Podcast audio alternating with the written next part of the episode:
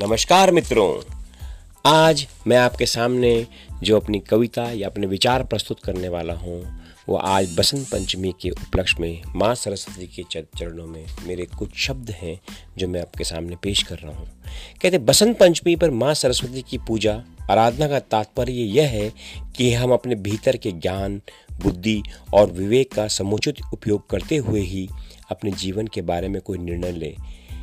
यानी अपने जीवन का संगीत वाद्य हमारे ही हाथ में हो, जीवन का संगीत वाद्य हमारे ही हाथ में हो, जो हम निर्णय लेते हैं, जीवन के किसी भी क्षेत्र में जो हम निर्णय लेते हैं, उस निर्णय का जो वाद्य है वो हमारी आत्मा से आना चाहिए। हमारे जो वाद्य है, जैसे सरस्वती माता का वाद्य उनके हाथ में है, वैसे ही हमारे जीवन का जो वाद्य है वो हमारे ही हाथ में होना चाहिए।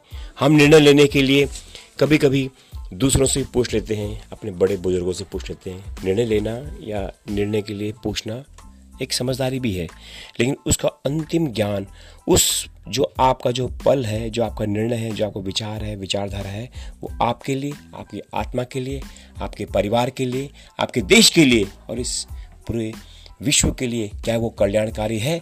अगर आवाज़ आती है कि कल्याणकारी है तो उस निर्णय को आप आँख मुँह कीजिए और हमेशा सरस्वती माता आपके साथ रहेगी।